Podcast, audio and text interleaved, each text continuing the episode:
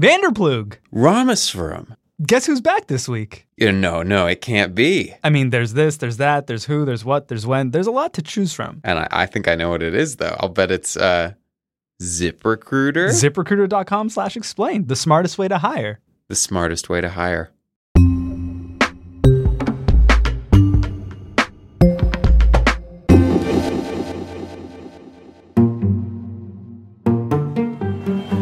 New wave of protests seized the Nicaraguan capital of Managua this week.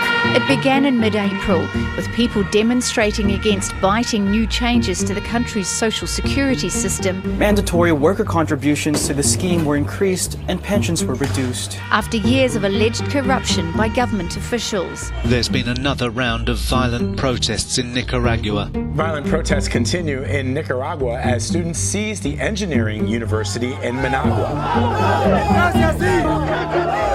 ¡Democracia sí!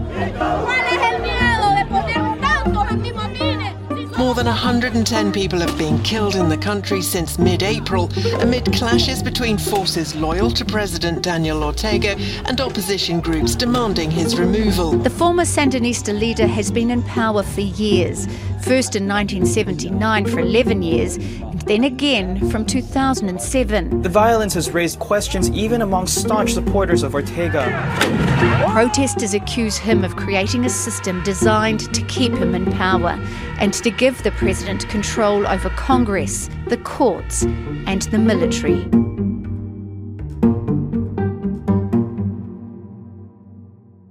My name is Delphine Schrank, Reuters chief correspondent for Mexico and Central America.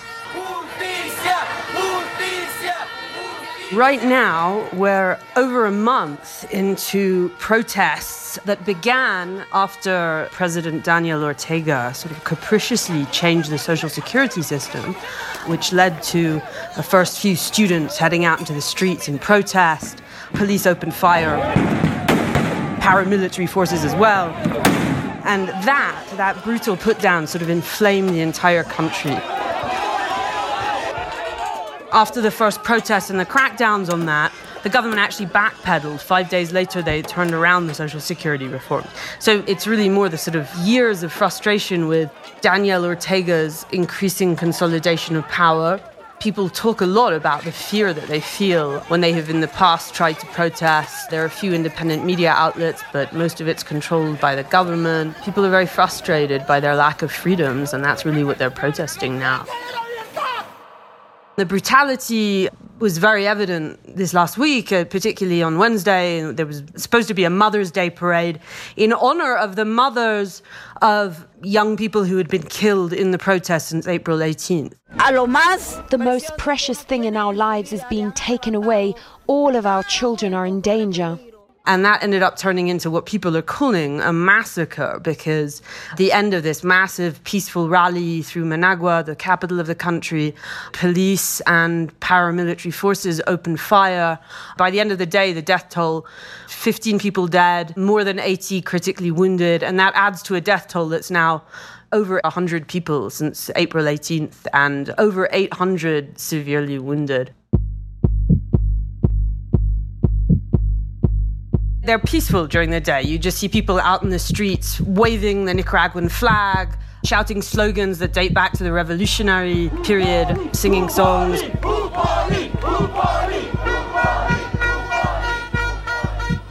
Calling for the ouster of Daniel Ortega. There's a lot of, you might say, aggressive graffiti on the walls. This protest is bigger than all the rest because people have grown tired.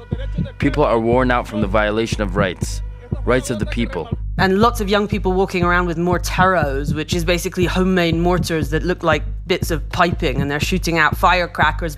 What you see is a lot of scared young people and who are at the forefront of these protests, who are masked in bandanas. The state has to be completely cleaned up. This country cannot pay with their hunger and our lack of opportunities. Bracing by nighttime when they say, and there's evidence of this, that they're being attacked by paramilitary forces working in collusion with the police who have been shooting to kill. According to the police themselves, police have been wounded in the last few days. So there's some violence on both sides, but the government really still has the monopoly of power here. You mentioned young people. I've seen images of protesters holding up sort of wooden crosses with names of those who have died in these protests and backpacks hanging on the crosses. Are they students? Is this sort of a student led movement? Students have definitely been at the forefront of this and, and leading the charge.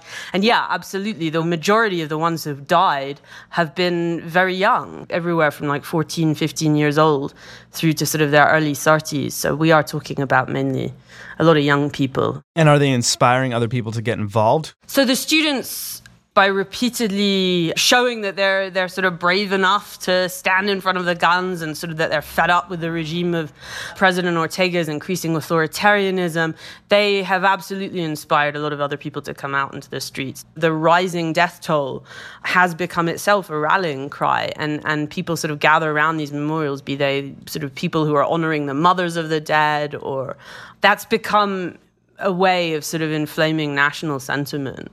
And what's Daniel Ortega's response to people being frustrated with just his, you know, general leadership? He has talked about violence on both sides, but he hasn't really explicitly condemned that his own security forces have brutally cracked down on the population the economic sector, the church, which has considerable influence in Nicaragua, they've pulled back from him. The army has been pulling back. So he seemed to be in a position of increasing isolation and fragility after these weeks of protests.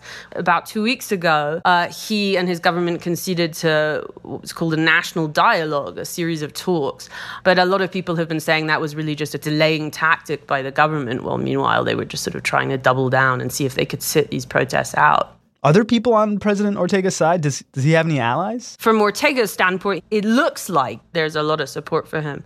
He also has control of some of the TV stations who sort of are putting out a narrative that is entirely supportive of him and depicts the students as sort of anarchists effectively.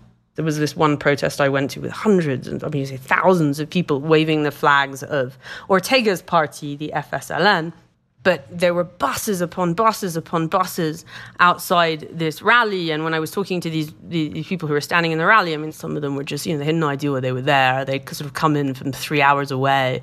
And when I talked to bus drivers, they said, you know, they can't tell you, but they've all been paid $6 a day to come in there. You said police and paramilitary are opening fire on the protesters, but I wonder, like, what about the actual military? Where does the Nicaraguan army fit into all this? The army have been sitting this out in barracks. So the army has held back. If they've been given orders to go out and shoot, they have not followed those orders. On the other hand, uh, the police have been out in the streets. You can see plenty of video of this circulating, or it's pretty evident.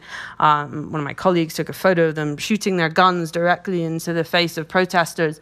And there is plenty of evidence now. There are two international human rights reports on this based on local rights reports. A report from Amnesty International says Nicaraguan officials are using a shoot to kill policy to deal with recent protests. Police have been shooting above the waist, so they've been targeting chest, head, eyes, sometimes with rubber bullets, and that ends up blinding people if you're shooting there, sometimes with live fire. Police have been answering orders, whatever those might be, to go out into the streets to shoot to kill. Are any of these parties talking to each other, or is it all just being sort of hammered out in the streets? There is a backdoor attempt to at least sit down and come up with some kind of resolution to all of this. Through the auspices of the church, the government and representatives from the students, from civil society, and, and the economy were invited to join in national talks as of about two weeks ago. The church has now twice suspended those talks because they seem to be leading nowhere. But there was an attempt to sort of sit down and hash out, well, here's what we need.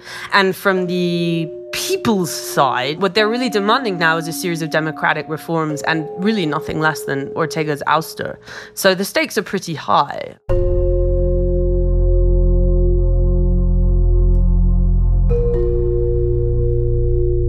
President Daniel Ortega, the man at the center of all of this unrest, Nicaraguans used to think he was the best thing to happen to their country.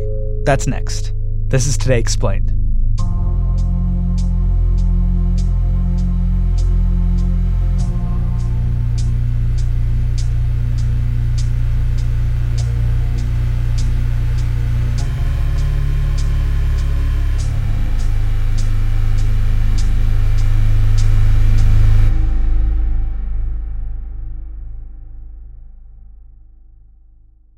Remember that one time we posted a job to ziprecruiter.com slash explained and we got like hundreds of applicants? Oh my God, so many applicants. And now, at long last, it being June and all, June. guess what we've got? We've got interns. Not one, but two. two, Two interns. Summer interns, the first ever. This is this is history, brother. This is history in the making. Mm-hmm. Yeah, it's pretty fun. I mean, and you know, we got tons of applications. Oh yeah, like millions. Like not really millions, but more than we could have ever imagined. Yeah, we went to ziprecruiter.com slash explained where this thing is free. And I, I don't know if you've heard, but ZipRecruiter is so effective that 80% of employers who post on ZipRecruiter get a quality candidate through the site within the first day. That's what they say.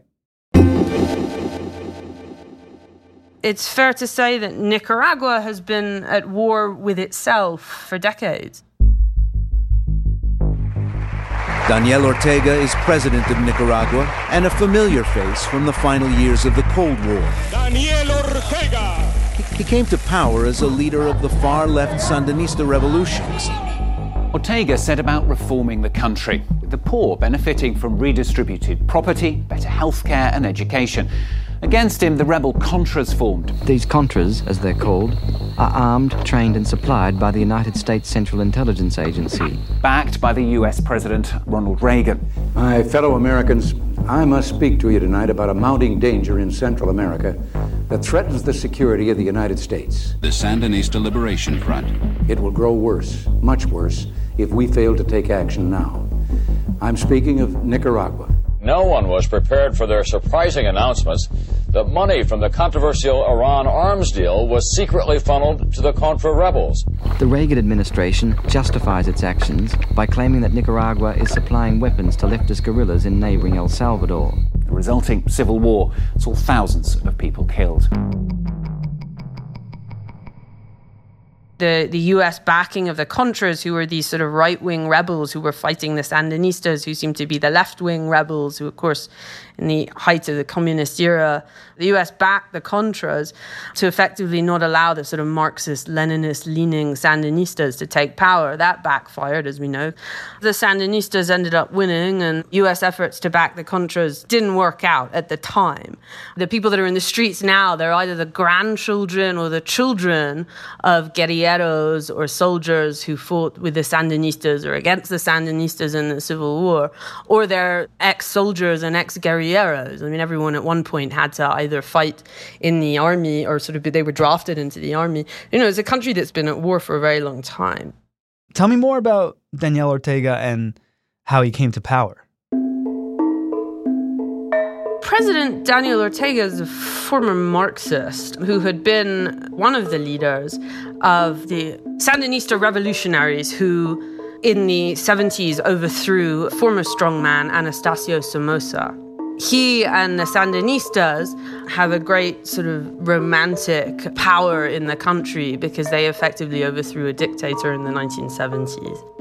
He was out of power for a long time and then came back to power in Nicaragua as president in 2006 and is now in his 11th year as president. In the last elections in 2016, he won about 66 or 70% of the vote. Hmm. But a lot of people accused him of, of rigging it because effectively his government had destroyed any opposition. And in the last 11 years, he's basically become Somoza. He's become the, the strong man that he led the charge to kick out. And how has Nicaragua been doing in the last decade under Ortega? Nicaragua is among the poorest countries in Central America, but if you compare it to its neighbors, to Honduras, El Salvador, Guatemala, and the Northern Triangle, compared to them, Nicaragua seems like a sort of relatively calm, tranquil, secure country where you can walk in the street. So there have been some sort of net positives, you could say. And are those positives thanks to Daniel Ortega? A lot of people credit Ortega with bringing stability, I should say. I was hearing this repeatedly from people from the private sector, particularly, were telling me we thought democracy meant stability. Having said that, as they told me, they, there was a sort of marriage of convenience. They were effectively relying on Ortega and the executive for favors, and the minute things started getting a little should say, shaky. And certainly in the last weeks, where Ortega looks increasingly incapable of ruling the country, people have been pulling away from him. So things don't seem so stable anymore. Is there any legitimate political opposition to him? Certainly in 2016, there was an effort to dismantle the main opposition party. There was a 70% absentee rate in the 2016 elections. And people are telling me now, well, those 70% are out in the streets. They were just so cynical and disgusted by what had happened, which is that the real credible political opposition parties had been effectively neutered. And then Ortega comes in and gives the vice presidency to his wife, which wasn't exactly a sign of democratic reform by any stretch. The United States obviously has this long, complicated history with Nicaragua. Where does it stand now on all of this? What's been very clear is the United States government, certainly the State Department, has been repeatedly, you know, condemning the brutality and the violence that's been going on. I think they're very concerned. I think, you know, behind the scenes, um, you know, the, U.S. ambassador has been involved in the national talks in the last two, three weeks, you know, trying to basically sort of bring people to the table. It's near Panama. It's an important transit zone. It's also a key player has been in trying to stop narco trafficking, in preventing more migration towards the United States in various ways. So the US has vested interest. So what's next? Is is there a way out of this that doesn't leave more dead students in the streets? Is there a way for Nicaraguans to elect a new leader? It's not clear what will happen. We've seen in the past few years what happened in Syria when it seemed very early on that Assad would fall. We've seen what's happened in Venezuela. People protested, and that didn't seem to kick out Maduro in the end. Ortega in the last week appears to be doubling down. As many people said to me, what he has is brute force right now. But he's in an increasingly weak and fragile position. I think there's a good chance that he will have to leave under considerable pressure from his own people. You know, there's plenty of evidence that if it's non-violent, the chances are much greater that you can build a stable new way afterward. So over the long haul, this may, you know, lead to a net positive in terms of sort of being able to sort of build the country towards, you know, the real stability and, and freedoms that they're hoping for.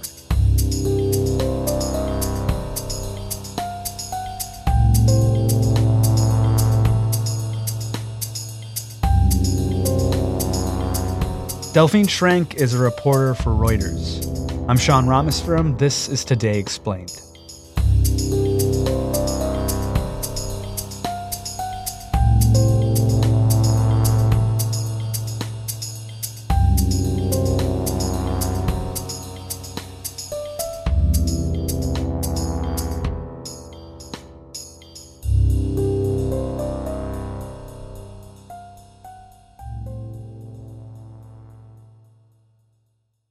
You think I should get the interns on to like talk about the whole ziprecruiter.com slash explained experience? Yeah, why not? They seem cool. Yeah, I guess we'll bring them on and talk about ziprecruiter.com slash explained, the, the smartest way to hire. The smartest way to hire. Cool. Cool.